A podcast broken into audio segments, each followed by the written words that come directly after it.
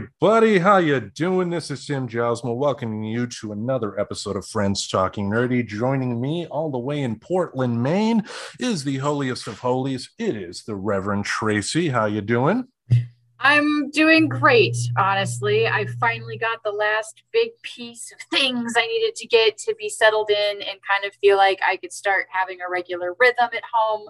I thrift stored the shit out of a dryer today and got it here a cool new local friend because um, we've already like made some cool friends in the area. Uh, and one of them does have a truck and they were totally more than willing to help us out with this washer and dryer situation. So yeah. it is nice. It is done. I do not have to go to the laundromat this week. I really thought i was going to have to. I'm trying to get so much shit done. Uh-huh. but uh, what about you? How's your week in general been Oh man, um, oh, I for, did forget to mention this. We are supposed to mention this at the beginning and uh, at the closing. Um, this, we gotta do it twenty times before it becomes a habit. But uh, yes. um, so if this is the first time you are listening to the show, thank you for listening, and please remember to subscribe and share us on social media. Follow us on social media and Discord to keep up with us throughout the week. Links are in the show description. Now, as far as my week, it's been shitty. you know? Yeah, I know, because you know we're friends in real life, IRL, those cool kids out there, and uh, yeah, it's been a super bummer to hear about some updates. Yeah, um, well, the professor and I are going to go into it a little further on a standalone episode, but um, you know, we've been open uh, the past few weeks that our cat Sherman, um, s- shortly after uh, Mike, uh, our cat Phil passed away, our cat Sherman started showing some signs of being sick.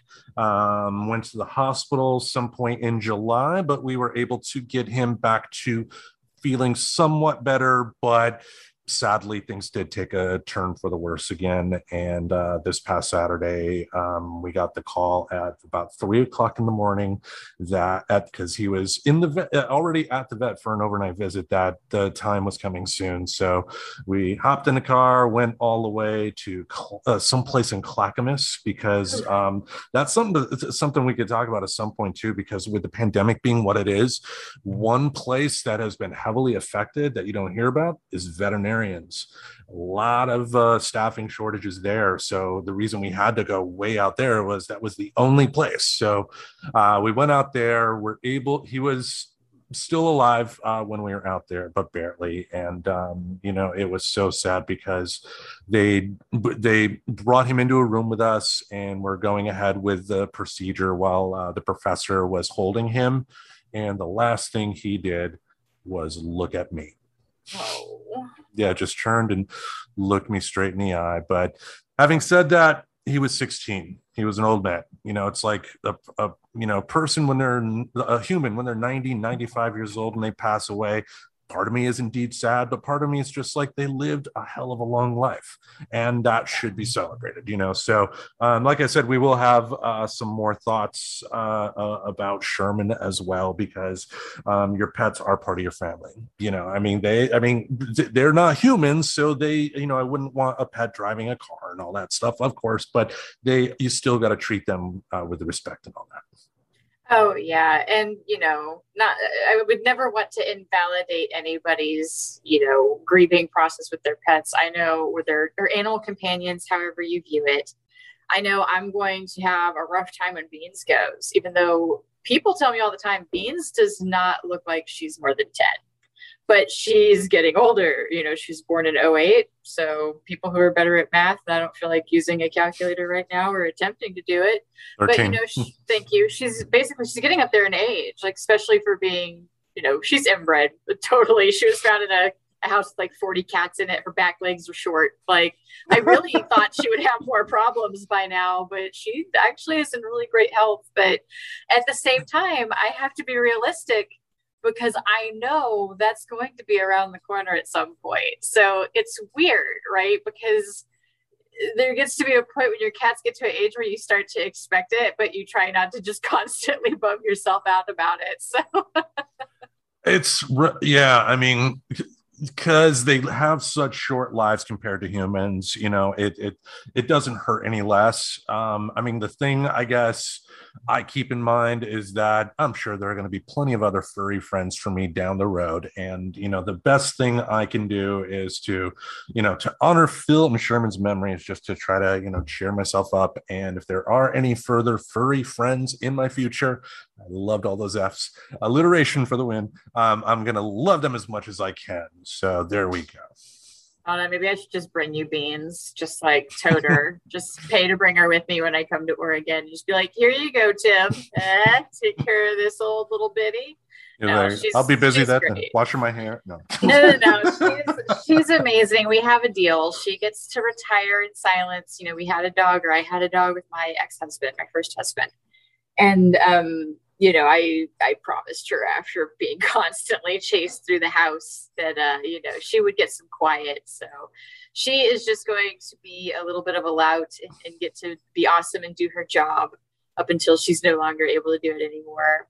But uh, she she is my charge. But see, that's the kind of person that should be adopting an animal because you should want to take care of a living thing that you bring into your life. Like there's some weird argument if you're a farmer, you're looking at it for food eventually. I can kind of sort of understand not treating them nicely, but you know, I just I don't understand people who dump off animals at the first like little inconvenience. It, it's really the number one reason I never followed my passion of working in a vet situation at all like yeah. uh you know scrapples started pissing on the floor let's put them down like i would just clock somebody i think and then i wouldn't have a career anymore and then probably a restraining order so see just not a, that wouldn't be a good career choice for me but anyway T. Flynn, fighting vet.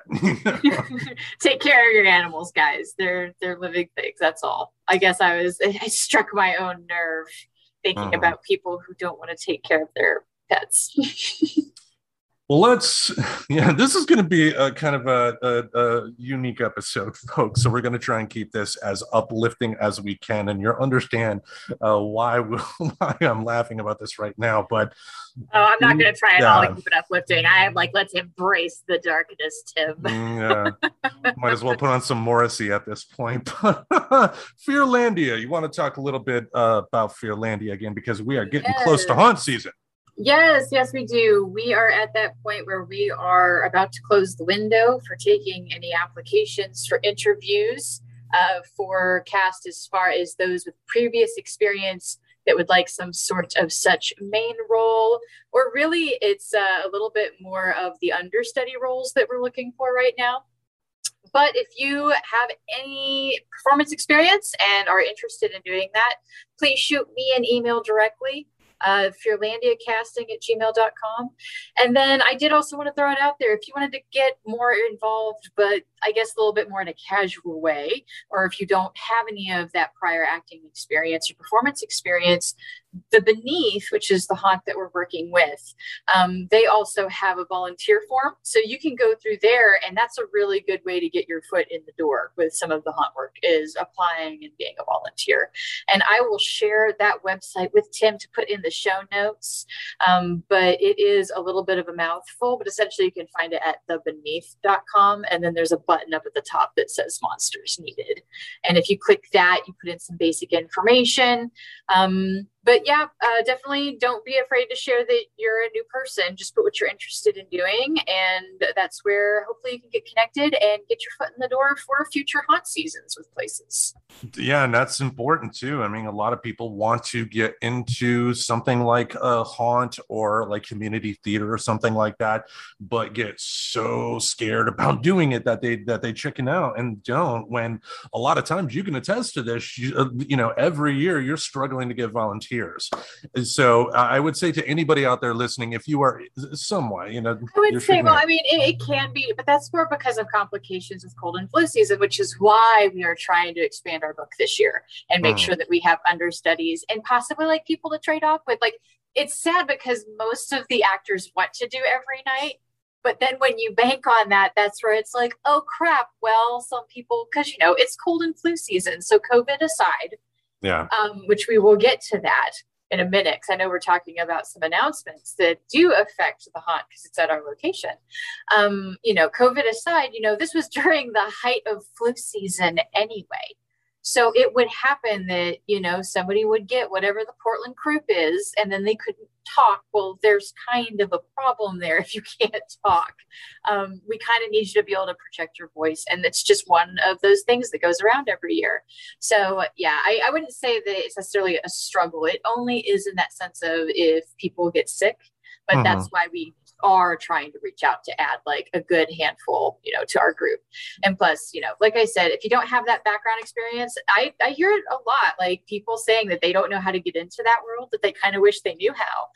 And so wanted to share this is kind of how you look for those volunteer opportunities because let me tell you from building scenes to working on costume to even getting your foot in the door on doing gore and makeup type things that's a really great way to start. Yeah and and yeah i mean i would the, the, point i was trying to make was that yeah getting your foot in the door is the important thing because with a creative endeavor like this you never know when somebody's going to be needed for something. So you may be there to volunteer for one thing but maybe something else comes along and they really need somebody and that's your chance to do it and shine and show how good you are. That way come next year you're going to be one of the first people they think of. They're going to follow up with you and give you more responsibilities and it builds from there. So yeah if you do want to get involved it's a perfect opportunity to do it and obviously with a casting director as cool as the reverend can't be that bad right? Yeah i mean i mean I, I try not to be very you know fist mm-hmm. to, to glove or anything like that whenever it comes to people. I don't know. It just it doesn't work. It's not a big enough team where you can try to lord over any power. It was really funny because there was uh, something that came back to me, and I'm not going to go into who it came back from, but somebody expressed an opinion that they felt I was strict. And it really like came at a bad time. I had just gotten on set, and uh, this was a few years ago but a few of my friends, because you know we've worked together for years, right? Mm-hmm. This is like repeating years, and this was the second year I was casting director, and um, they looked at me was like, "Hey, you know, team, what's wrong?" And told them, you know, somebody shared that I was strict. I was like, "Dude, I work for you, and I don't think you're strict." But that being said, like I, I will, and I will tell you that you're not coming back if you've crossed a line. Like, don't take not being an asshole for not, you know, laying down the law when I have to. I don't yeah. like to have to do it. So, like, I don't know, don't make me. Don't tell me that you're sleeping up in the rafters in the middle of the show because you're so bored. And I'm like, how the hell are you bored? We have been so busy. Um, anyway, so that, that I'm I try to be cool, but don't don't take advantage of me. Don't cross me, yo. Yeah, don't take a nap, apparently. yeah, don't tell your boss that you're taking a nap. Like, God, if you pulled it over on them, like, just get away with it and go home. But, like, the, it's really somebody told me that once, like, to my face. I'm like, what? So I don't know. Yeah. Maybe I come off too cool and uh, that that cost them. I don't know. They didn't come back. I didn't like care. the like like the mother that wants to be everybody's friend. You know. Mm. yeah, like I'm more like the mom, like the mama hen that will be like really cool with you as long as you're not being a butthead, and then I don't have to like peck at you to keep you in line. You're fine. Like I, I won't if I don't have to. Well, that, there is one thing you did want to bring up that not only ties in with uh, Fearlandian haunt season this year, but kind of ties in with um, a lot of stuff like uh, any like public gatherings periods, and that is um, I know in Oregon here, um, and you'll be able to speak to uh, Maine, but starting January eighth, uh, uh, January September uh, tomorrow, um, movie theaters and also uh, the Oregon Convention Center for the upcoming Rose City Comic Con are going to be required requiring either proof of vaccination, whether you show your physical card or a picture of it, or proof that you've had um, like a recent uh, like negative test or something like that. So, um, is that going to be the same in Maine? I don't know. There hasn't been a lot of mandating yet. Our population density is a bit different. So I think right now we're kind of only getting to the point where it's affecting our ICUs, which is kind of to the point like it's not all over the news as much here. I, I do get the occasional update on my watch about it, but it's more mm. like, you know, hey, yeah, the Delta variant has made it to the area, but, you know, we're still in the lower hundreds of people getting it and then in the tens of anybody like dying from it i think is the most i've seen it uptick recently. Yeah. so nothing like that going on so far. Um, it's still generally speaking, you know, that if you're vaccinated and if you're comfortable going about in places, they're not stopping people from doing that, you know. But uh, there's a lot more places that have gone back with to the signs of like, you know, we really do, you know, for the the safety of everybody, we'd like people to go back to wearing masks. But as far as like harsh mandates, I don't believe so, not yet. Hmm. Well, it's uh, definitely happened here, and I don't. And and for me, I don't think you know being able to show proof of immunization is any sort of a hardship at all. But I know some people um, are, are are really are really hurt by this somehow because taking that time to you know get two shots you know apparently is a struggle uh, I, I it's just people want this to end yet they don't want to take the steps to make sure it properly ends. And the prop way to properly end it is if you are uh, able to do so get the vaccine get the vaccine you know, and then this stuff goes away to where you have to show cards. Now, um, what type of uh, now you obviously you mentioned you're going to be back in Portland for Fear, Fearlandia, so you will have to deal with some of this. Are you getting some sort of advanced training about this in terms of like how you could potentially deal with uh, some assholes that may come? Well, I mean, they've been very clear on their website. There's kind of a if, no ifs, no buts, and no motherfucking coconuts attitude about it. Um, they've said you are either showing a vaccine card. They're very clear because you know there's two different testing types, and so if you get the PCR, it can be 72 hours old, whereas the lab-based rapid test must be within 48 hours.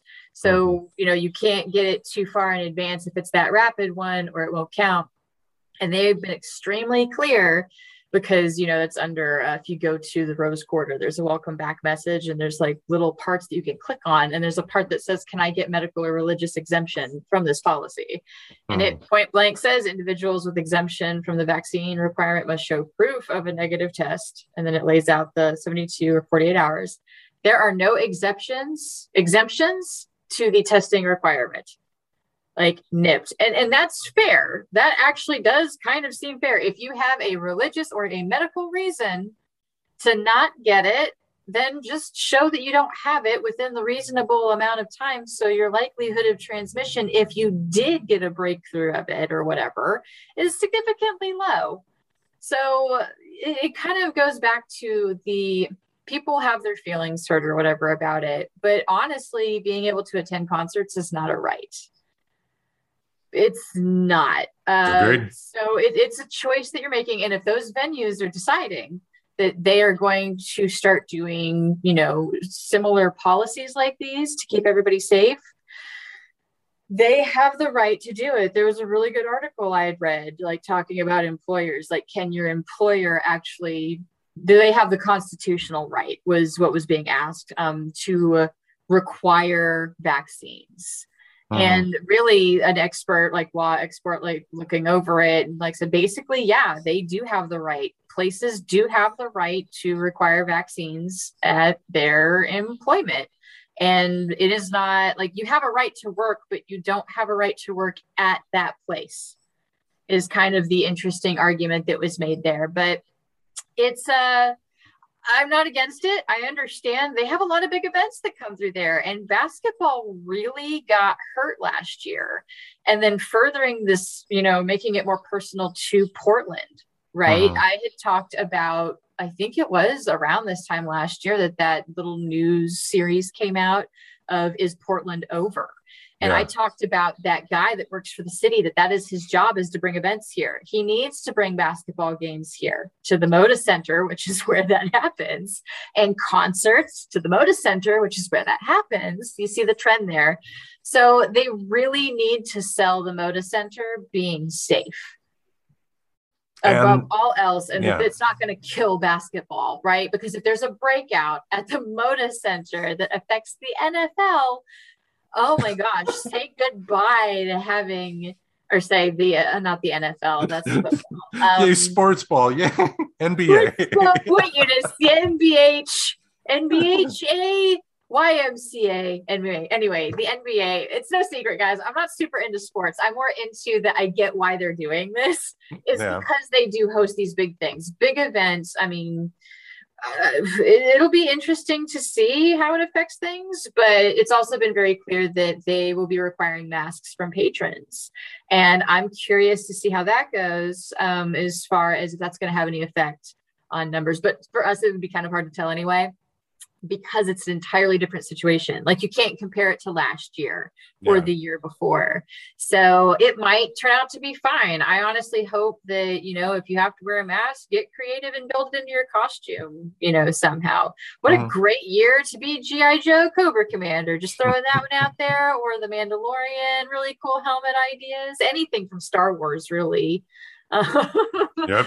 So I don't know. I, I'm just kind of glad that it seems like people are trying really hard to keep big event venues like this being safe that they are you know trying to work with people who understand how to keep a place you know clean and be able to move forward because there are places that are successfully able to keep doing big events so we can learn from them and try to emulate those same policies and then hopefully still get to kind of have cake and eat too for the low low price of either getting the shot or being willing to go shove that stupid swab up your nose. I seriously, I lined up for the vaccine because I wanted to avoid that test, by the way. Just side note, I think it looks miserable. But yeah. you know, you, you go get the swab up your nose and then you can prove that you don't have it. You know, you might not be wanting to go to as many concerts this year because hmm. I wouldn't want to do that more than a few times. But I will see. I, I could even see them if they required that for people like me, like, nope, now it's just everybody's got to show us a negative test. Like, I doubt that would happen just because could you imagine all the testing sites would just be overflowed with people? Yeah. Uh, yeah, but I would still weigh that in. You know what I mean? If somebody has a private event and they want to require that regardless of vaccine status, that's going to be something that factors for me because there's not a lot of things I'm going to want to put that thing up my nose for. Just, just throwing that out there very honestly. I'd rather stay home and just like watch Netflix. Yeah, yeah. I mean, yeah. I mean, I, as much as I would love to, you know, see like wrestling again live or something like that, being in like a big venue like the Moda Center with a bunch of people with chin diapers and worrying worried about, you know, if if the, you know they're actually taking things seriously or not. Um, yeah, the really big events are what concerns me. Um, I do have some just general fears about Rose City Comic Con uh, this weekend. Even though I, I it, it's it's just general like back. I, it's not like a really concrete. You know, there's a specific reason why it's there, but just because it's at the convention center uh, with so many people potentially there. I mean, even if it's half the crowd of what um, you know I experienced there before, that's still a lot of people that are going to be milling about. So um, yeah, we'll we'll see how that goes. Well, I mean, they do have a checkpoint, so that is it's going to be enforced. That's mm-hmm. the whole mm-hmm. deal. It's no longer the honor system. They can't afford that. It goes back to again, we've got major sports events happening through here and major concert events. They need to take it seriously. They don't have a choice. On a business level, it makes more sense probably to lose business for those that are just so against being vaccinated or being tested for it or think that COVID is a hoax they don't have the the budget to lose another season. They just yeah. don't have it. And then the city of Portland, like, really is kind of hurting in general right now from things that started before the pandemic. Well, actually, it was all in correlation because I keep forgetting George Floyd happened like right after because it was so close together. My brain sometimes flip flops them to think that yeah. it happened before. But uh, no, that that all was spinning up to a weird powder keg leading up to that anyway, because there were already issues with homeless camps that were being talked about, and then everything just kind of came down. So I don't know. I really hope that this doesn't deter too many people from wanting to go out and do things or wanting to get involved as an actor or staff in any of these events. It's going to be a good season um, Comic Con will be great. The the good news is is the Moda Center. I kind of trust that they have enough vested interest in not getting shut down that they are going to probably do everything they can with security and checkpoints and watching people in general. Yeah. To make sure it is safe and that there's not going to be, you know, just a a ground zero for an outbreak. You know, I, I honestly trust them enough and not even necessarily because they're doing it for the goodness of humanity, which they very well could be. I'm just saying I've got that second weird safety net of trust that it honestly makes more sense financially for them to not get shut down. So yeah. they're going to be as safe as they can be. Because um, that's as far as like, wow, I don't think I have to do any extra training because I'm pretty sure they're going to take care of that. You know what I mean? Like, right. They're going to have security people, I'm sure at Comic Con as well. That if that mask drops below their nose, they're going to be correcting them. It's it's too high stakes for them, I think, to risk anything about it.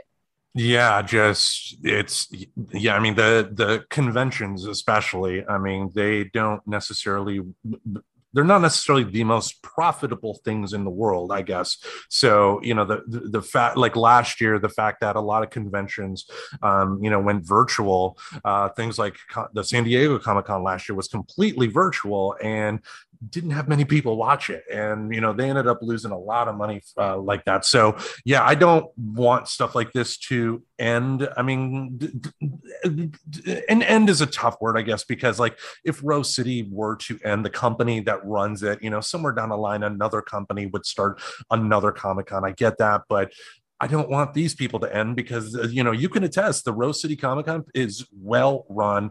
It's it's a great atmosphere. It, it's it's just all around a great, nice, creative, fun time for all. Exactly. I love it. I actually, in honor of, because I knew we were talking about it today, I got my partner, the Mr. Reverend, I got his Punisher class because one of our first, some of our first dates for hiking. But one of the first like things we did together was he went to Comic Con with me and he got this Punisher, awesome etched Punisher glass. So I am drinking from it today. Um, yeah, by the way, do you know if the double tree over there is part of that Rose Quarter area? Uh, the hotel that they built uh, across the street from the convention center. Uh, from yeah, like the Lloyd Center Mall and stuff like that, because they have a lot of conventions there. I, I only asked oh, yeah, yeah it looks like they're going to try to have the Haunters convention in May. So fingers crossed. But yeah, if they require masks and such still, I'm gonna just be trying to figure out how to work it into my boss costume and just have fun with it. But yeah. anywho, let's I, I I support these moves. I'm cool with them. Yeah. One move I don't require me to get a nose hose. Yeah. Great segue there. One move I don't approve of is what is happening in Texas. Yikes! Yeah. Yes, the wonderful folks in Texas, and by by wonderful folks, I mean the Republican politicians there, um, have enacted a law that that outlaws abortions after six weeks. And if you do uh, help a woman get an abortion after six weeks, not only would people, if you found out a neighbor went and got an abortion after six weeks, you could theoretically sue them for money or something like that as well, which is like a bounty system or something like that. Um, this issue went to the Supreme Court on their shadow docket, where they promptly, uh, thanks to the conservative majority, promptly turned their noses at it, thereby letting it stand. Abortion is essentially illegal in Texas. The dark times that we warned everybody about in 2016 are here. Yeah, it's super unfortunate. Um, as much as I try not to hate on Texas as bad as I used to, I do admit that I left for a reason. I have always, and I, I, try not to speak in absolutes about a lot of shit, but I'm just going back and saying that when I lived there, I don't remember many times that I didn't kind of feel uh this odd form of oppression like as a woman you know as a mm-hmm. vagina human because they wouldn't even know like what's a non-binary um, you know how they are there um yeah. You know in a, in a lot of it and i'm not saying there's not progressive towns and cities i am just saying there are larger swaths of texas that feel the way they feel, which is why it kind of can become a place where things like this can happen. Um, I did want to share at least a little bit of a feel good tacked on to this because yeah. part of one of the interesting things about this is technically that means that Lyft and Uber drivers could be charged with aiding and abetting. So, as a response to that, Lyft and Uber have already announced that they will intend to cover legal fees of any drivers who are sued under the Texas anti abortion law. So, it, it's crazy that it's happened. There is some interesting response to this. And my God, like, what are your other thoughts about it? Because I will just go into this is why we need to vote. Please pay attention yeah. to voting and do like, come on, Texas is big. Let's get some listeners in Texas. I'm glad you kind of touched upon this because what I've seen a lot on uh, social media in terms of the response on this is a lot of negativity towards the South as a whole. And I did a little search on this. And according to the census, I believe in 2018, 58% of the Southern population was African Americans if you are telling you know if you are seeing if if you are seeing this in the news for texas or any place in the south and your first reaction is fuck them they deserve it. You are very much wrong and you are very much a part of the systemic race racism problem that is contributing to this because these actions uh, these abortion actions are meant to keep poor people poor and enslaved. You know this is not about this is not about saving babies. It's not because if that were the case the right to life organization would not only be against abortion they would be vocally and supporting not with their words and money organizations that would help a woman maybe not have to consider it per se. You know what i mean? Um, but this is just yeah. th- this because let's be honest here. I mean, how many times have we heard stories throughout the years of Republican politicians that have harangued in the media about being against abortion, and then you find out they got their mistress an abortion? Right know? like isn't that kind of back to the the accusations can be the confessions of a narcissistic attitude like the yeah, yeah but me is basically yeah but me but but my situation warranted it. Yeah. Um, but anyway yeah it's it's uh, uh wow it's just it's a bummer to see it go backwards in time back there. It is but there but wasn't yeah, yeah. I, I, sorry i just i did want to also align with the whole idea of like there one of my unpopular opinions is i don't really understand when i hear the word reverse racism because to me it is racist no matter what direction it's going towards no matter what race it's going to no matter what demographic you're choosing to be bigoted about that is just being bigoted and hateful. So yeah. it doesn't really make sense to, you know, hear bigot and hatred and like find an excuse to spit it back out at other people, even those of us who are from the South. Because, yeah, let me tell you, there's actually a lot of really good humans there. And I know we have Dolly Parton. I'm from there. Hey, the I professor. know I left. The professor's from there. Um, but yeah, and you have to keep in mind too that it's one of those things I've shared too is people are really going to believe based on what information they were presented in the order they were presented it in. And when a lot of channels that tend to be on in a specific area lean towards certain ways, that's how those things start. You know, I make the joke that they call it programming for a reason. And if that's what's been playing in the background since they were kids, like, yeah, not many people challenge that kind of stuff. So I don't know, maybe don't hate on a demographic. Uh, uh, just being from there, there's a lot of things I did learn to challenge, but a lot of that came from moving and meeting people and understanding that there is a variety of humans out there, and I would like to get to know them. And it took meeting more people to, to get that. And not everybody gets that privilege point of getting to leave their tiny town you yeah. know? Don't don't say it's just as easy as because those just statements just imho come from a place of privilege. And that's where that's where my place of privilege is. I was able to leave my tiny town in texas and challenge some very shitty views i used to have. Like straight up admit it. I i got out of there and then i questioned it. Yeah and and yeah, just the thing when it comes, I, I don't want to see people make this mistake because, you know, we can't. This is we we this is a big country, and this is uh, Texas is a part of America. I, I want Texas to succeed, you know, even though they got s- some jackass politicians there, like Ted Cruz, of all people, telling people to get a job because the unemployment uh, benefits have stopped because of that. You know, while that while that bastard is going down to Cancun uh, to escape weather, it's it's we cannot in in states that don't have to deal with this forget the average citizen that lives there because you know again like i said the 50 you know 58% of the african american population lives in the south. Um, and look at all the voting restrictions uh, that are going on there. The people that really need this don't really have that power to change it. And the only way it's going to change is if people in safe places like portland oregon portland maine go out of their way to support you know whether whether it be through a simple retweet whether it be through um, you know, money, whether it be supporting a cause, something to help these people out because they're going to need it. Because the situation we're looking at right now is somewhere down the line, we're going to see a 12 year old black girl in chains because she tried to get an abortion because a family member raped her. That's what we're looking at.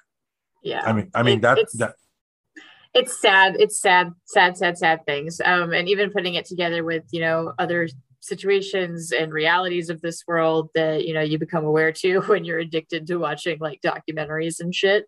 Yeah. But you know texas is one of those states that allows for child brides. And a lot of that comes from when a usually girl gets impregnated by an older man that's kind of one of those ways that is popular to get out of getting in trouble for a little thing they call statutory rape. Um, so yeah, it's kind of a weird double whammy to realize that first off, that's still totally a thing, and that's something that did almost um, affect my life. Uh, speaking of the fact that I'm totally writing a book about some of the things I've been through being a kid who was raised in Texas. Oh, but uh, you know, knowing that that never went away, and now we're kind of going back in time on some of this abortion situation that I mean, unfortunately, if they're sneaking out to get an abortion at that age anyway, it's it's really sad. But it was kind of one of those ways to where at least it wasn't locking a kid into being married to an adult. Yeah. I mean, there was an article I did read from the Atlantic. It was an opinion piece. Um, I believe it was written by David Frum, who um, was a member of the Bush administration, so a Republican, and um, he came out with an interesting con- idea about this and how to look at this. His argument is that basically the Republicans have this is their end game and there there there is you know a part they can't go too much worse on this issue than they already have. There is this is this is very much similar in his opinion and i kind of agree with it to in the early part of the 20th century prohibition you know and once once alcohol was it was made illegal around the entire country it didn't make it go away did it? It made it made it to where people wanted it more and made it to where you know the, you know the mafia was able to get a big foothold in in this country because of that. And because of that after about 10 years prohibition went away and they did a thing uh, basically because of that they were able to legalize it nationally while making sure that each local area were able to have some appropriate restrictions that were appropriate for them you know? So like maybe if there is an area that didn't mind kids drinking at 18 maybe it's at 18 for them but maybe another place is 21 that's the example. But he is arguing that we could potentially be looking at that because if you think about it history has shown that for every deep dark pit you, uh, uh, any country faces things do tend to get better you know it comes in waves so so except for rome right there's just that one uh, well but countries come to an end. Countries come to an end. I, I, just had to bust on you a little bit. There was just yeah. one really famous one. I just wanted to throw it mm. out there. But they lasted for a while, and even then, yeah. they went through waves. But you know, they hit the hit the wall at the end there. But what do you think about that? Do you think that this is their end game? Do you think that this is the worst we're going to see it, and because of this, we could maybe get to a point to where we can make it to where it's it's totally totally legal for everybody? What do you think? I don't know. I mean, we'll really have to see because right now I I want to find it. Um, at one point again, I had skimmed through an article talking about how you know this puts yet another thing on the block for Biden, and now it's kind of getting to this point where it's like overwhelming any of the promises he can try to keep like as his presidency continues. And the reason that that is interesting is it made my little tinfoil hat go on. Be like, see, are they just doing shit right now to flood him? So that he just can't get, you know what I mean? Like, no matter yeah. what he does, there's something that's going to get dropped. And there's something that's going to leave that stank with his demographic as he leaves the presidency because they don't want people who voted for him to vote for him again. Yeah. So it's like I try to think of the weird puzzle pieces because unfortunately that's what our politics has become. And that's a big reason why I'm not so much a fan of it um, is what's their long game. And I do kind of wonder if that's maybe part of that. Uh, but it goes up there with legalizing weed, which is another conversation I know we wanted to have at some point. Um, uh-huh. At what point do we just stop? Because that's another thing that really seems to be another just way of discriminating economically against people. Yeah. It, uh, it, I won't go too much into that because I know you and I have had some side conversation, and that's why we went. Mm, we need to talk about this at some point. Yeah. Uh, but yeah, like it, it's one of those things that it's like, why is this different federally at this point? Like this does seem to be enough of a fucking topic as far as do people should people have a right to do this that it's amazing that it hasn't been decided one way or the other. Yeah, it's what is it going to take though? Because you know, my my real fear is that yeah, come next year with the midterm elections, Republicans are able to get control of either the House and the Senate again, and if they do, uh, you know, that's just going to make 2024 even that much messier because you know Democrats are barely able to get their stuff uh, through right now, and the important thing for the Democrats to keep the trust of the people is to show that they're actually actually doing stuff and the republicans are going out of their way to say no to everything. I mean if if the democrats recommended um, a law that people needed to breathe oxygen in order to live republicans would be would be you know promoting carbon dioxide at this point. I mean it, it's and i'm being i may be a little facetious there but not really. And that's that's the sad part. And and and hopefully hopefully some good comes through all of this but those poor women in Texas, those poor women in Texas that got to go through, especially all those young girls that are going to have to deal with the repercussions of this. That's going to be the absolute tragedy here. That's going to be, I mean, think uh, think about to your point, the abusive marriages that are going to be had because of this. Think about the children that will have to have years of therapy from being in uh, unloving relationships.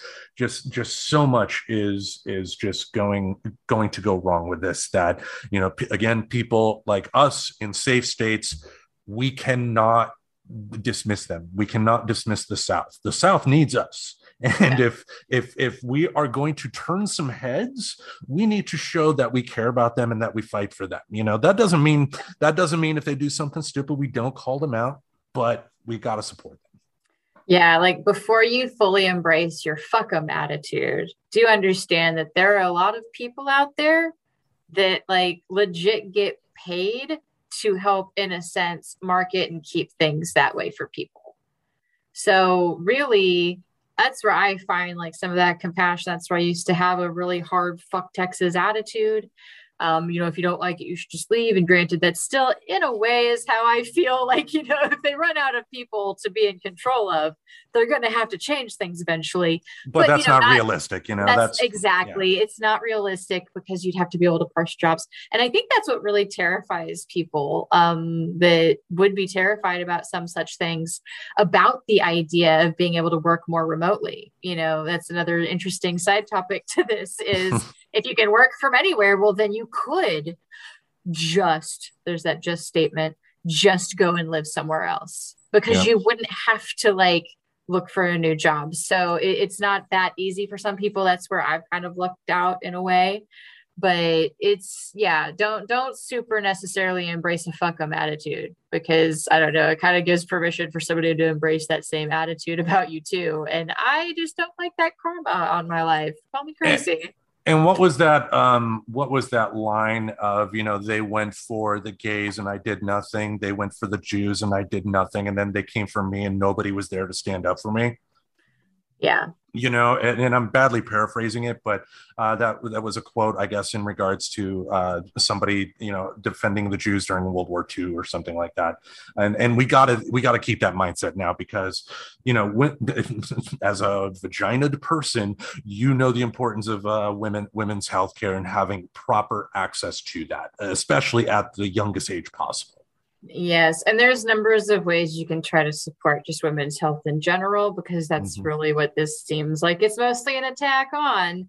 I mean, in addition to if you live there and if you are a person who has that ability to vote, that you know you don't face any of the troubles or restrictions, vote. Show it that way. If you're not able to vote, I really hope you're able to protest and get your voice out because that's some of the point of that is when you know it, it's that voice of uh I don't want to say I don't want to say like the rioting or condone rioting, but it was like wasn't it Martin Luther that had that fo- that uh, quote about rioting is the uh, language of the oppressed or those who are angered by being oppressed or something like that. I'll try to find that actual quote, but there is something that was very very very close to that because it was being quoted a lot when the riots started in Portland, Oregon just over a year ago.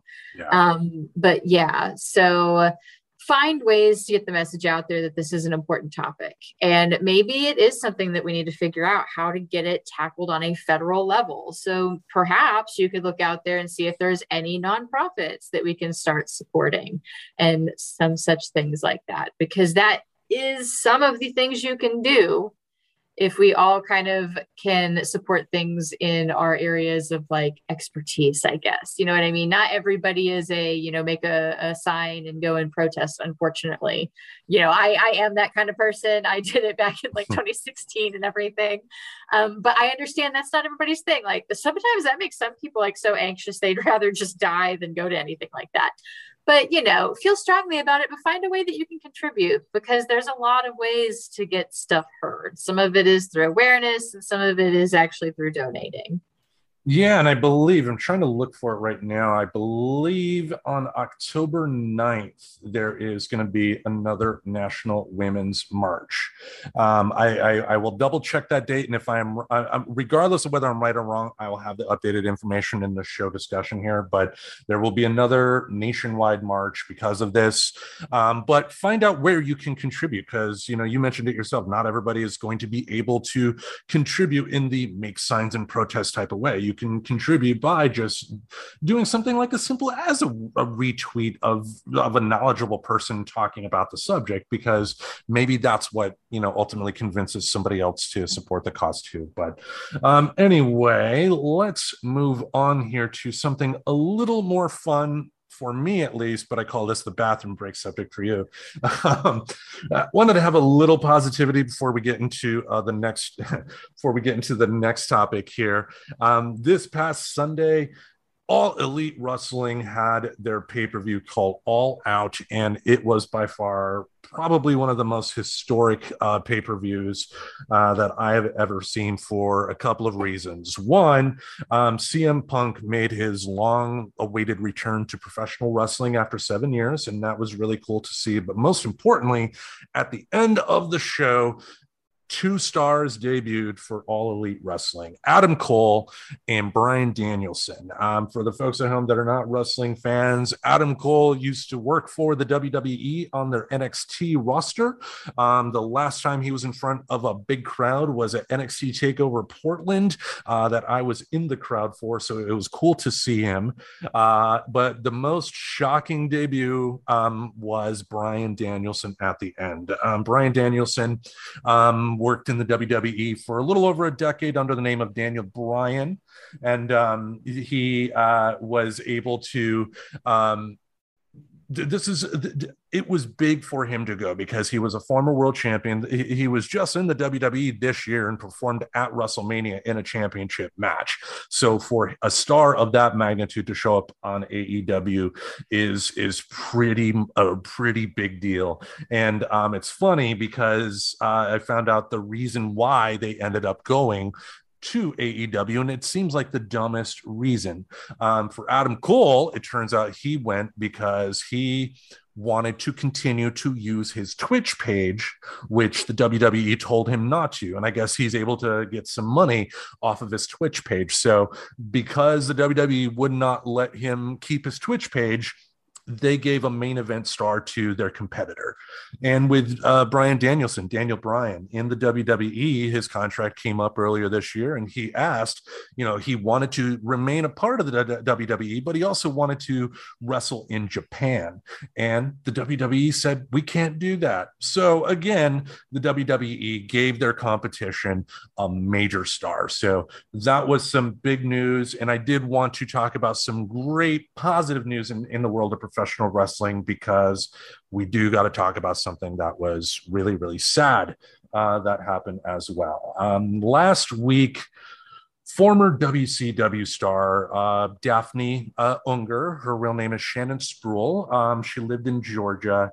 Um, last week, she went on Instagram. Um, inst- they have a thing on Instagram called Instagram Live where you can have like a live video. And on that video, yeah. she was crying talking about being alone and she showed a gun in the video.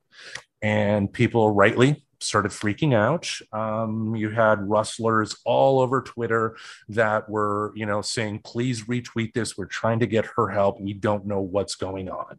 And you know when i went to bed that night i had heard that the police had indeed showed up at her home woke up the next morning to find out that she had died um, word is that she ended up shooting herself in the chest. Um, in in in the video, uh, she made a point of the one of the last things she said was, "Remember, my brain goes to Boston." Now you're like, what does that mean? The major um, nonprofit that does uh, CTE research, um, you know, similar to what like uh, NFL players have, uh, the only way they can diagnose that is after a person is dead. And the reason she shot her, she's not the first person who potentially, um, you know, suffered from CTE that shot that shot themselves in the chest in order to um, get their brain uh, examined. And I just found it sad. You know, it's like she was an interesting character. I don't like she came at a time where women's wrestling was more about just the appearance, you know, more than anything. That's when they were doing the pillow fights and the bra and panties matches, you know, real, real classy stuff here. A little um, bit like Glow, I guess. If you, if anybody out there watched mm, Glow, not quite no, that. No, no, it much, much like Glow if glow was x-rated. You know let's put it that way. But um the thing yeah. yeah the thing that stuck out with her was that um she honestly was channeling harley quinn before it was cool to channel harley quinn um, you know, her her they called her the Scream Queen. She um, would come out like a goth. She looked like a goth and would come out and scream. The match I saw her on because I saw her live on May 22nd. Um, that was when uh, Monday Nitro did a did, a, did an episode uh, at the Van Andel Arena, and I was in the uh, crowd for that, and it was fun. Uh, it was like a lot of the articles actually showed the match that I saw live, and that was a match that she had where she won the cruiserweight championship. Um, and the, and the match just started with her doing like Rochambeau, like rock paper scissors and other silly things. She came out to the ring with like a teddy bear and was hitting it and all that. And the the company she worked for at the time, WCW, I say this as a wrestling fan. It was the most embarrassing time to be a wrestling fan. You know, th- there was a lot of garbage that was happening on WCW's programming at the time, but she was not it. She was actually one of the bright spots. It's just she what just came around a little too soon.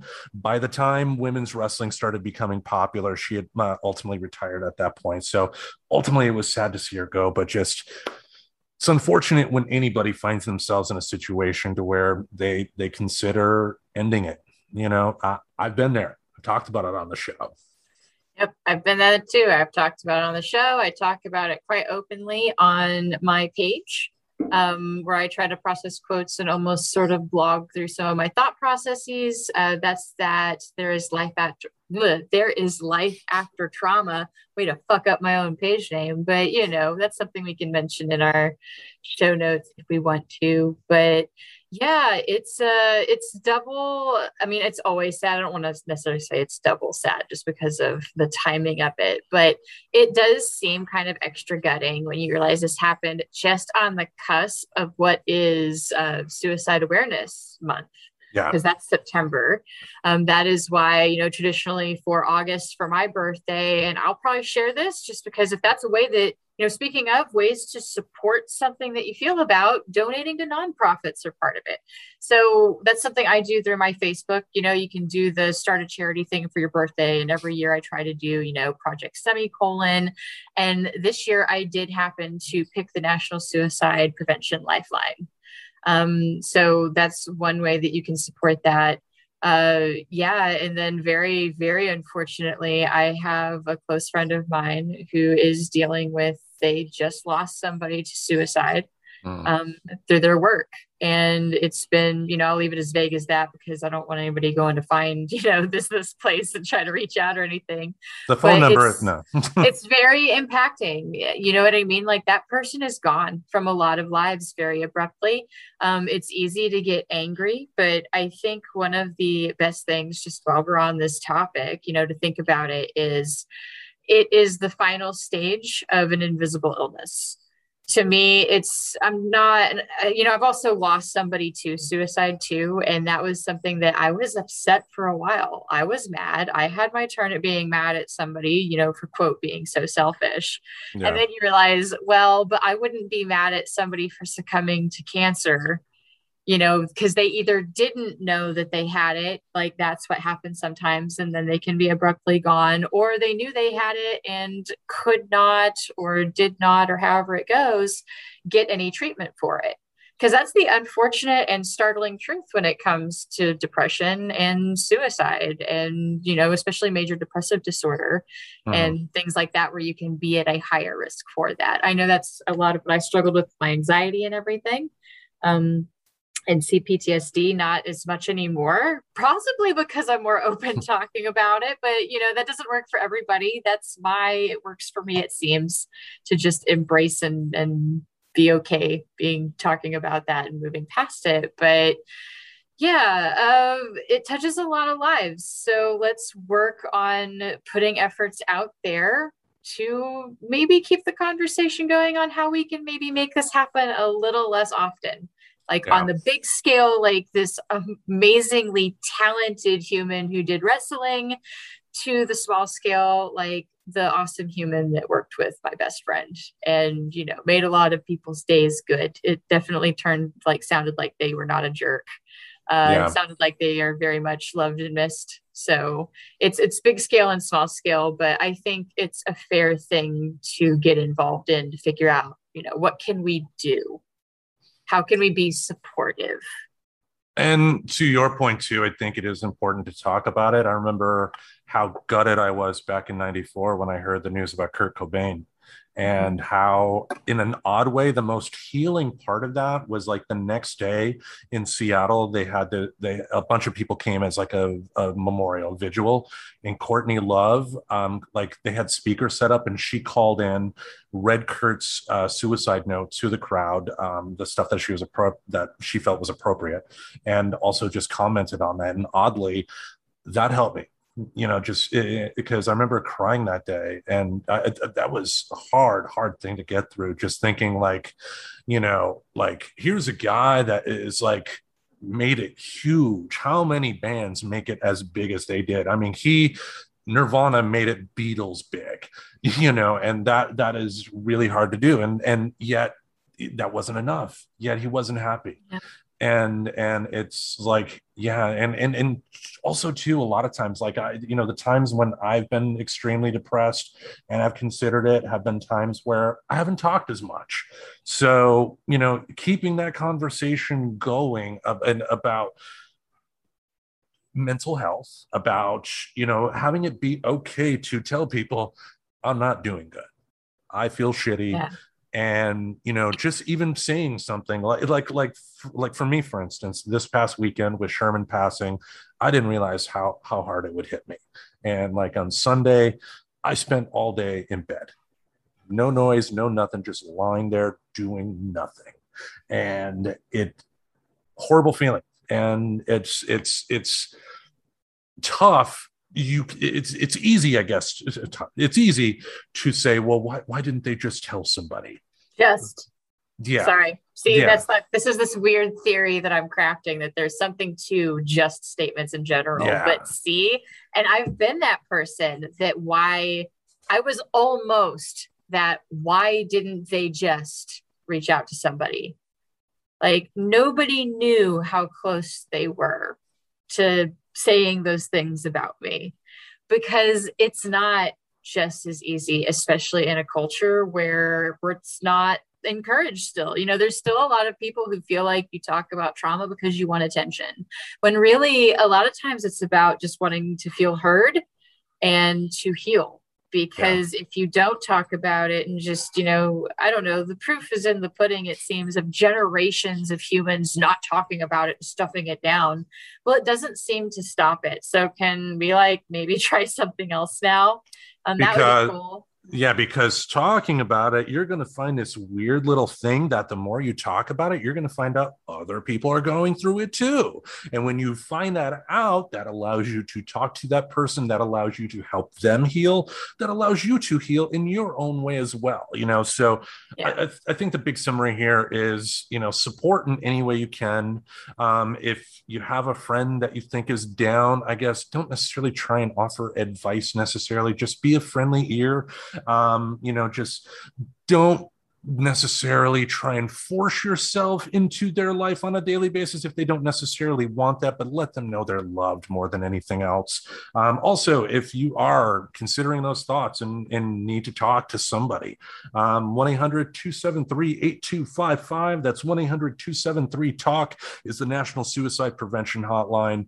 Um, you know, I, have been down that road before, and um, I don't think I've said this story on the show before too. But when I was in middle school, my dad attempted suicide, and gotcha. yeah, he uh, when he did that, he ended up calling us. Which imagine getting that call Oof. you know yeah and just like he just did the whole thing of wanting to say goodbye and i'm like a teenager. How does a teenager respond to that?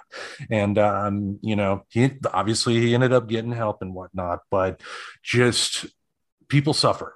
You, you know and just with all the pain and suffering we see in the world today, all the pain and suffering we've talked about in this episode, you know, just be kind to people and just be friends with them. And if you think someone is suffering, you know, just show them love. Yeah. And it goes back to it's not about giving advice. It's cool if you don't know what to tell them to do because half the time that's not really what's wanted. Mm-hmm. Um, you can go and look up pretty much psychology today has a lot of stuff that talks about you know how you can be there for friends who are grieving yeah but uh and a lot of it really is just listening and making sure that you know they feel heard. And a lot of that feeling heard comes from not feeling like you know somebody's calculating what they've been wanting to say.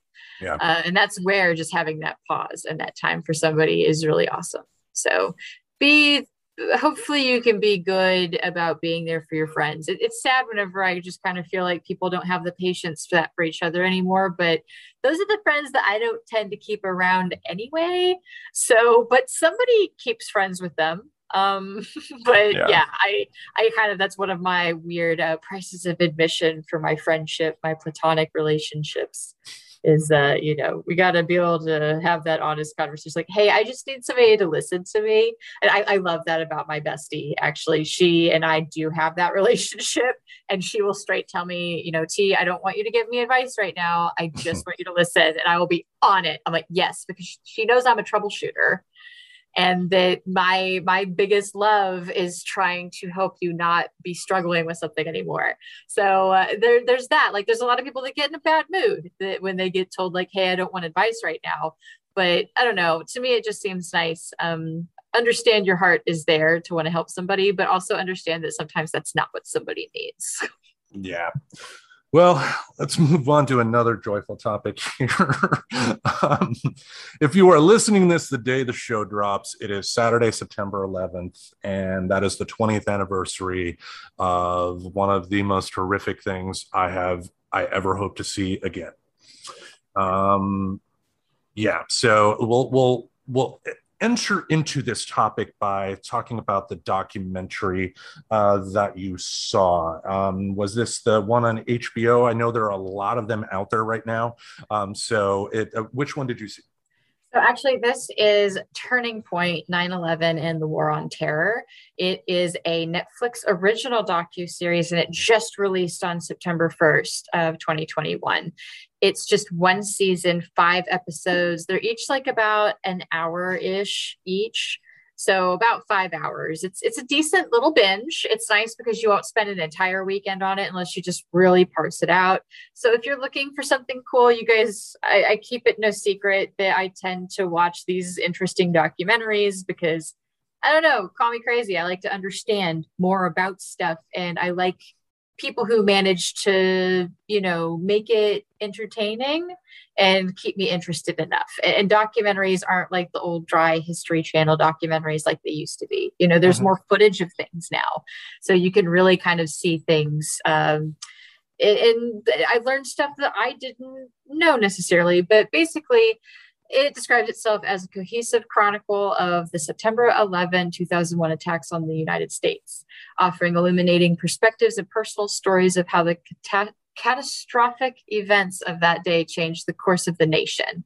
From the Soviet invasion of Afghanistan in 1979 to the country's breathtaking collapse back into the hands of the Taliban just weeks before the 20th anniversary of the attacks history continues to be made. And that's honestly a really good summary of it. Um, it covers the material really well, but it does not pull punches. So this will be a little bit of that trigger warning before I just say, you should totally watch this. Um, I found it very heart wrenching. Um, you'll hear audio from the flights before they crashed, uh, including some of the personal voicemails of some of the passengers that they were able to make calls to the landlines, you know, and interviews from some of the survivors with a lot of images um, that I know many of us would probably like to forget, uh, namely like the people jumping from the buildings. So I did want to give at least some of a trigger warning for this that yeah. that is stuff that you will see if you watch it. Uh, I do have that mentality that just because something is gut wrenching doesn't mean it should be avoided. Um, I think they did a great job of covering it, uh, what is an extremely complex history with Afghanistan, in an effort to spread understanding of how the fuck did we get to today's situation with the Taliban and Afghanistan as a whole. Yeah. So it, it's complicated. It goes back a long way, it turns out. Like a lot of people think it really started um, you know, in that that early September morning. But that was years before. Oh that, yeah. yeah, like this 20 year war has really honestly been going on for longer than that. It seems uh, there, there's interesting background that is. Uh, it was it was cool to learn. It gave me some some interesting perspective. But I'm not going to try to reword it if you're interested in watching it, go check it out. It's on Netflix. Um, and that's kind of a good way, you know, give it a little bit of watch. That's another way to kind of vote with your your body and vote with your time is they kind of track what you're watching on your Netflix account. And so if you like content that is factual, watch it from time to time. Yes. Now, where were you on September 11th, 2001? So September 11th, 2001 would have been the beginning of my junior year in high school because I graduated in 03. So that would have been September, kind of football season spinning up. So it was really kind of sad and funny um, because I was band kid and the band kids would be outside practicing in the field during all the first period. We usually met early especially you know some of us came earlier because like me i did um, like uh, flag corps and, and jazz dancing and shit like that. So i was way out there early in the morning. So the news broke i think sometime during first period because nobody bothered to come out to get us so we came back into the high school and it was just really eerie Um, you know what I mean? Like it just the the air felt like the life was just not in it. Nobody was moving in the halls was really probably the most, even though we normally did come in a little bit early and it would be quiet. It was just eerie quiet. And uh, we wound up just kind of going to our second period rooms because they told everybody just to stay put for the day. Like this is bigger than we're not doing class with this going on. Yeah. And so us band kids, the way that I recall it, it's been a long time and I didn't like take a diary back then. But uh, the way I remembered was they just decided to pile us into whoever our second period class was because most of them we had those TVs from like channel one or whatever the fuck it was called. Like, you, I remember you know what I mean? Yeah, like Yeah. They, I don't know if they still do that, but you know that little TV talking head thing. Like you get introduced to this concept of a talking head, I guess. But uh, anyway, it's your peers. But um, we had these TVs, and in the room that I was in, I think it was English. Like, gosh, I kind of wish I was a journaling person so that I would like have this or something but I think it was English class that I wound up being in. And it was really funny because we had two TVs in there because at first they were flipping back and forth because you could either see the visual on the channel that was the Spanish local news, or you could hear but not see um, the English speaking one. And this is Texas. So, of course, none of us spoke Spanish. So they wound up trying to rig it where they had the, both TVs going at the same time, but it was just, it was like awkward for a while. Right. And I know eventually we kind of started moving through our day, like sort of, but it was basically just it turned into hopping room to room and um, just kind of watching on different TV setups what was going on. Uh, okay. But You're yeah, wa- so I was I was in high school. I was a kid in high school. Okay. and You walked away and the sound dipped down. So I don't think the mic is on on the headphones. I think you're going off the mic on your computer. Oh, my bad. So I can my cat was okay. Sorry, guys. Spoiler alert! breaking that wall. My stupid freaking cat was eating a thing that she doesn't need to eat, so I needed to get it. But yeah, maybe I should also check that. Yeah. But uh, essentially, I was in high school. You know, we just kind of went back and forth. Uh, once they did decide to move us through, like, okay, well, it would be like fourth period now, so go ahead and go to your fourth period class. Um, and that was kind of, you know, just going from room to room, watching it on different TVs. That's the wave tops of what I remember. I do remember seeing, I'm pretty sure I saw the second plane, but it's hard to tell because it was a long time ago. And at that point, there was definitely points in the day where it was on repeat. Yeah. So that's where it's interesting. One of those ways that your memory can be messed with. Like, oh, you couldn't have possibly seen it because you would have been on the field. I'm like, well, okay, well, it was on repeat a lot during the day.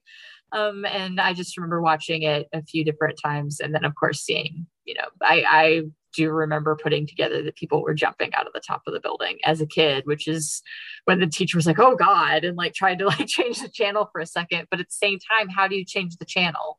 Yeah, Th- that's the thing. I mean, for me, I remember that day vividly. I woke up at eleven twenty-eight that morning. I remember it specifically, and and that's classic me. You know, waking up after the most historic thing in the world happened. So Yeah. the TV was on in my bedroom, but I didn't pay attention to it. I was living with my mother at the time, and it had been a couple of weeks since she had had her first brain surgery. Um, so you know, I got up, I go in the living room, and she's watching TV, and she's just weeping uncontrollably. And you know, at first I'm thinking, "What's wrong?"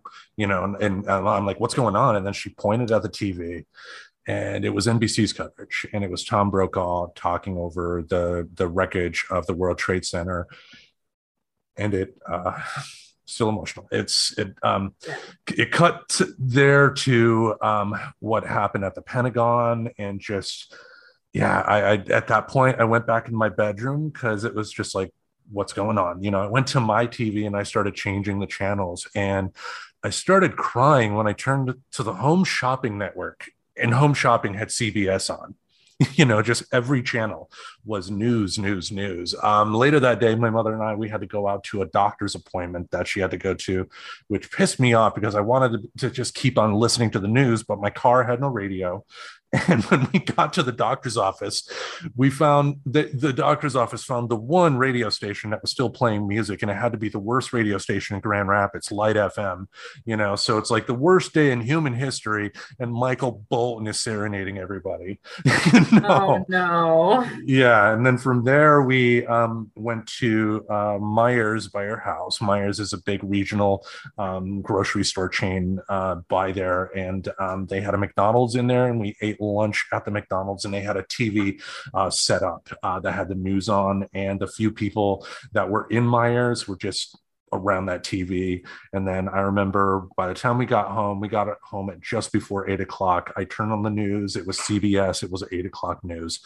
And that was the first images I saw that they showed of actual people jumping. And my mother and I lost it. Like, like we just hugged each other and just yeah. like we wept for like 20 minutes and just just awful like like the feeling of driving that day looking up in the sky i mean obviously michigan's not it, michigan is like far from new york but not that far so in terms of you know planes that do fly by we do get a fair number we did get a fair number of them and it was so eerie looking up in the sky and seeing nothing I mean, it, it's like it, if anybody looking up in the sky now, you're bound to see, even if you don't see a plane, you do see like a chemtrail of like a jet or something like that. You see evidences that planes were there. And just that day, just not seeing any planes in the sky was horrible. And just, I, I the, uh, you know, the, it made me understand too why you know older people like my grandma's generation were so hung up on Pearl Harbor. you know, it's just like if you actually see something that horrific with your own eyes or you hear the accounts of um, you know you know peers compatriots that did witness it you know it's it's it's bound to affect you. And um, it's it's definitely hurt this country in many many many ways not just because they took down a couple of towers. You know the buildings could be replaced. You know it's just the lives lost because of that you know it's like the United States government took this as the excuse to become a fascist fascist government. They did, you know, and you know, 9/11 helped the snowball effect that brought us to Donald Trump, that brought us to where we are today. Yeah, that's it is a complicated issue, and I think that's why I like taking in information um, where and when I can on it because yeah, it, turns out that this has been kind of a brewing powder keg of a situation for some time. Um, but yeah, it, it's gutting to see what's happening now. It's gutting to see what was happening before that led up till now. It's a very unfortunate situation um, to need to be dealing with right now on top of everything with the pandemic. And there are people, which, by the way, like just to throw it out there, as far as uh, effects this has had, if you don't think it wasn't traumatic for children to be introduced to the idea of people hurling themselves from the top of a building, like that's how that got jarred on to me in high school. Like yeah. there are forms of trauma from seeing things like that. You know, that's really honestly why they try not to show like certain things on the news. There's a reason they don't show you the bloody body on the curb of yeah. the horrible accident they're showing you. That they try not to do that because they're they're trying not to like emotionally scar children. You know, that there's better ways to introduce the realities of this world than that um, that could have been introduced to a bunch of people differently. And we're not even done healing from that because that situation has been ongoing because yeah. this war has still been going on this whole time. Now, let's ask this question. Uh, and I think the only way we can really tackle this question is if we answer it on a personal basis. Have what good have you made from your life because of 9 11. What I mean by that is this. Now, uh, uh, I mean, for me, at the time when I did that, you know, it was, bef- you know, before I met my ex wife, before my kids were around, I was just a dumb guy that was just out of college working at a gas station, not much happening. And for me, what that made me realize is that you know, at that particular time, I was just coasting. You know, I could have been doing a lot more stuff and I was not doing it. Made me really appreciate just how precious life is. And you know it it makes me happy when positive things can happen especially on this day because you know september 11th 2016 was the day I got to, you know, ask Stan Lee a question. You know, the fact that, you and and, and that sounds really petty, you know, um, especially somebody that did not live in New York or, you know, have to directly deal with this. But you know, again, you know, when you see that death uh, and carnage at that level, you know, you as a human, you want to learn from it you want to become a better person from it and you know again being able to have an opportunity to really understand that you know life is really precious that you don't know when it's going going away. Like none of those people in that building you know knew that you know they were they were going to choose that. And, and, and think about it too like think about having to choose to either jump from the top of the world trade center or to be burned alive and that's what they best figure at that point in time you know. There, there's people who are smarter than me with math and can figure out like the actual physics and what the fuckics of things yeah. um, that you know they were able to figure out about how hot it would have been up there at that time. And they were like yeah it was really a choice. Um, and it's a sucky one to make. That's where it's uh, it was interesting viewing that in the south um, in the Bible belt buckle specifically. And uh, that Jerry Falwell actually, type of response. Um, I mean, I don't know Jerry Falwell specifically, so I'm just going to say what the general response was. Then you can tell me if it's close. But you know, it turned into this speculation of you know those poor souls, like you know, it was almost like if they had waited to burn to death, they would get to go to heaven and I think that was one of the weirdest things that made me really start to question some of the religion uh, play in life because I, I sat there and immediately went, mm, I don't think that's what those verses were talking about. Like, I, I don't, I, am not sure. I, I wasn't sold that that was the best response to have. Like, it was the, oh, they're poor souls, but it kind of took a turn there. And uh, I just, I remember that response to the reality of what I had just seen um, was very jarring in and of itself.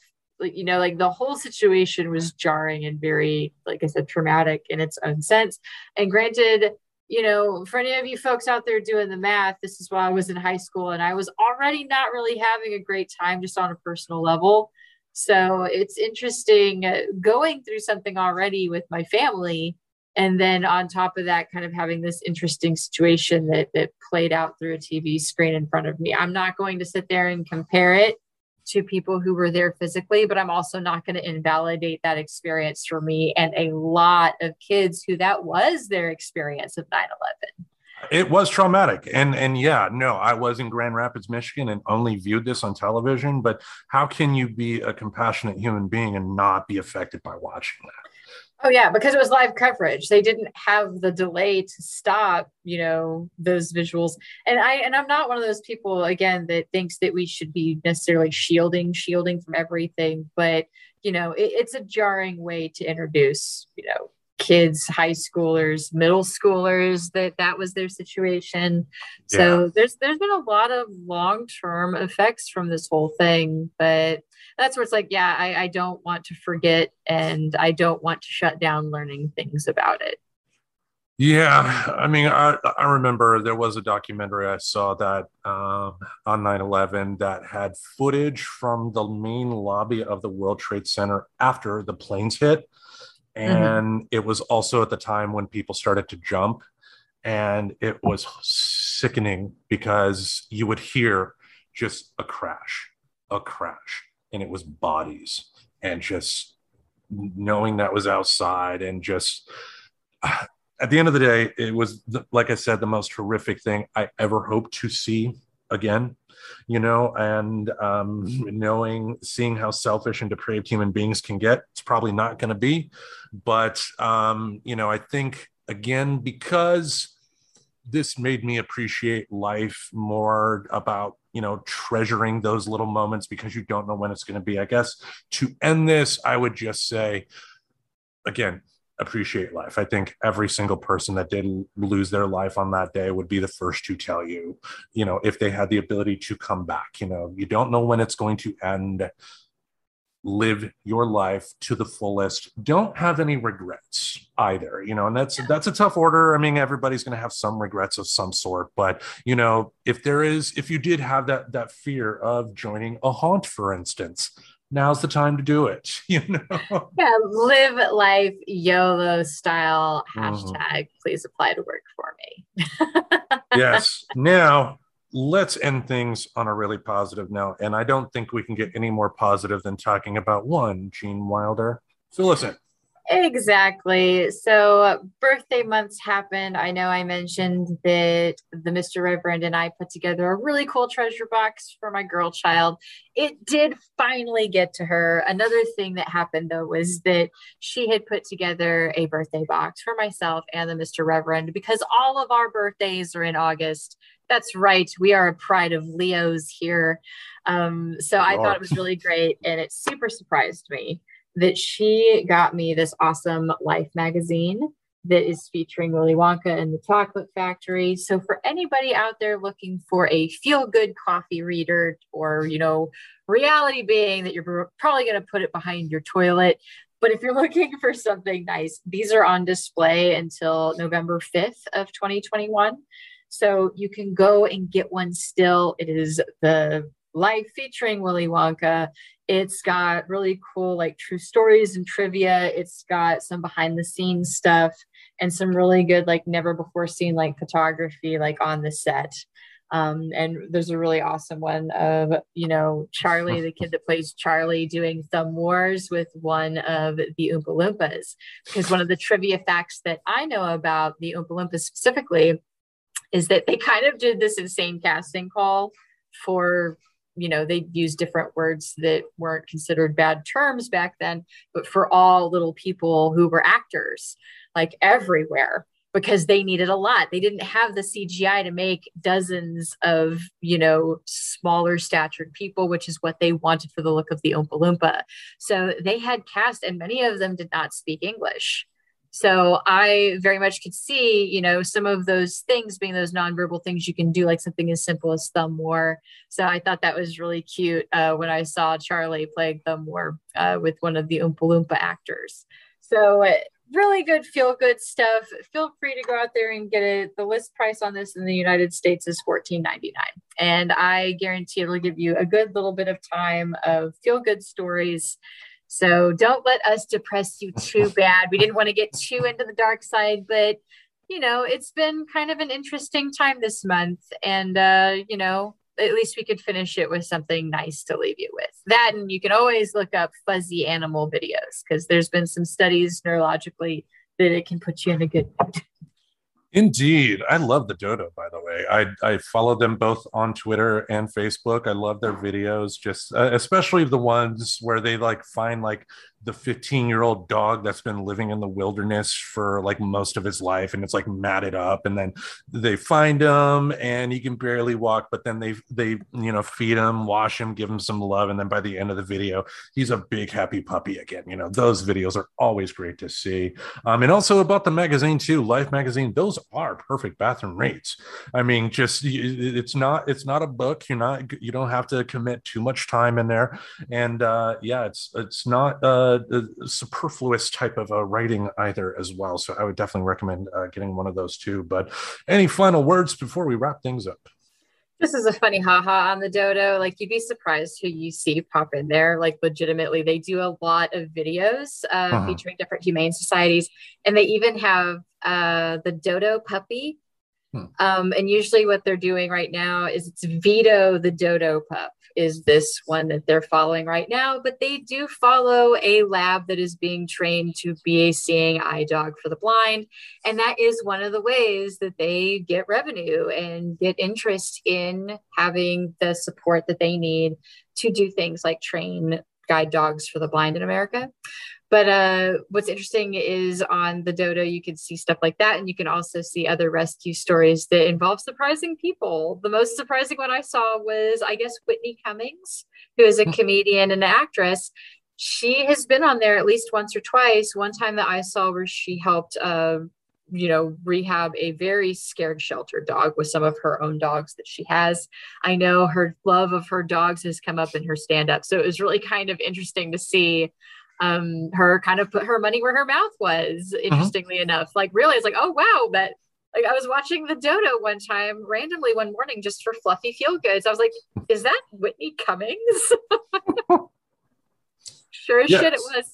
Yes, you would be surprised. So definitely check them out. And uh, thank you all for listening again. If this is your first time listening to Friends Talking Nerdy, thank you. And we would love for you to subscribe and share this show on social media.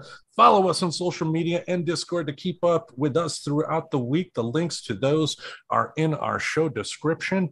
We thank you all for listening. We bid you adieu. Adieu. Subscribe to Friends Talking Nerdy on iTunes, the Google Play Music Store, as well as Spotify. Remember to support Friends Talking Nerdy on Patreon. Goodbye, darling.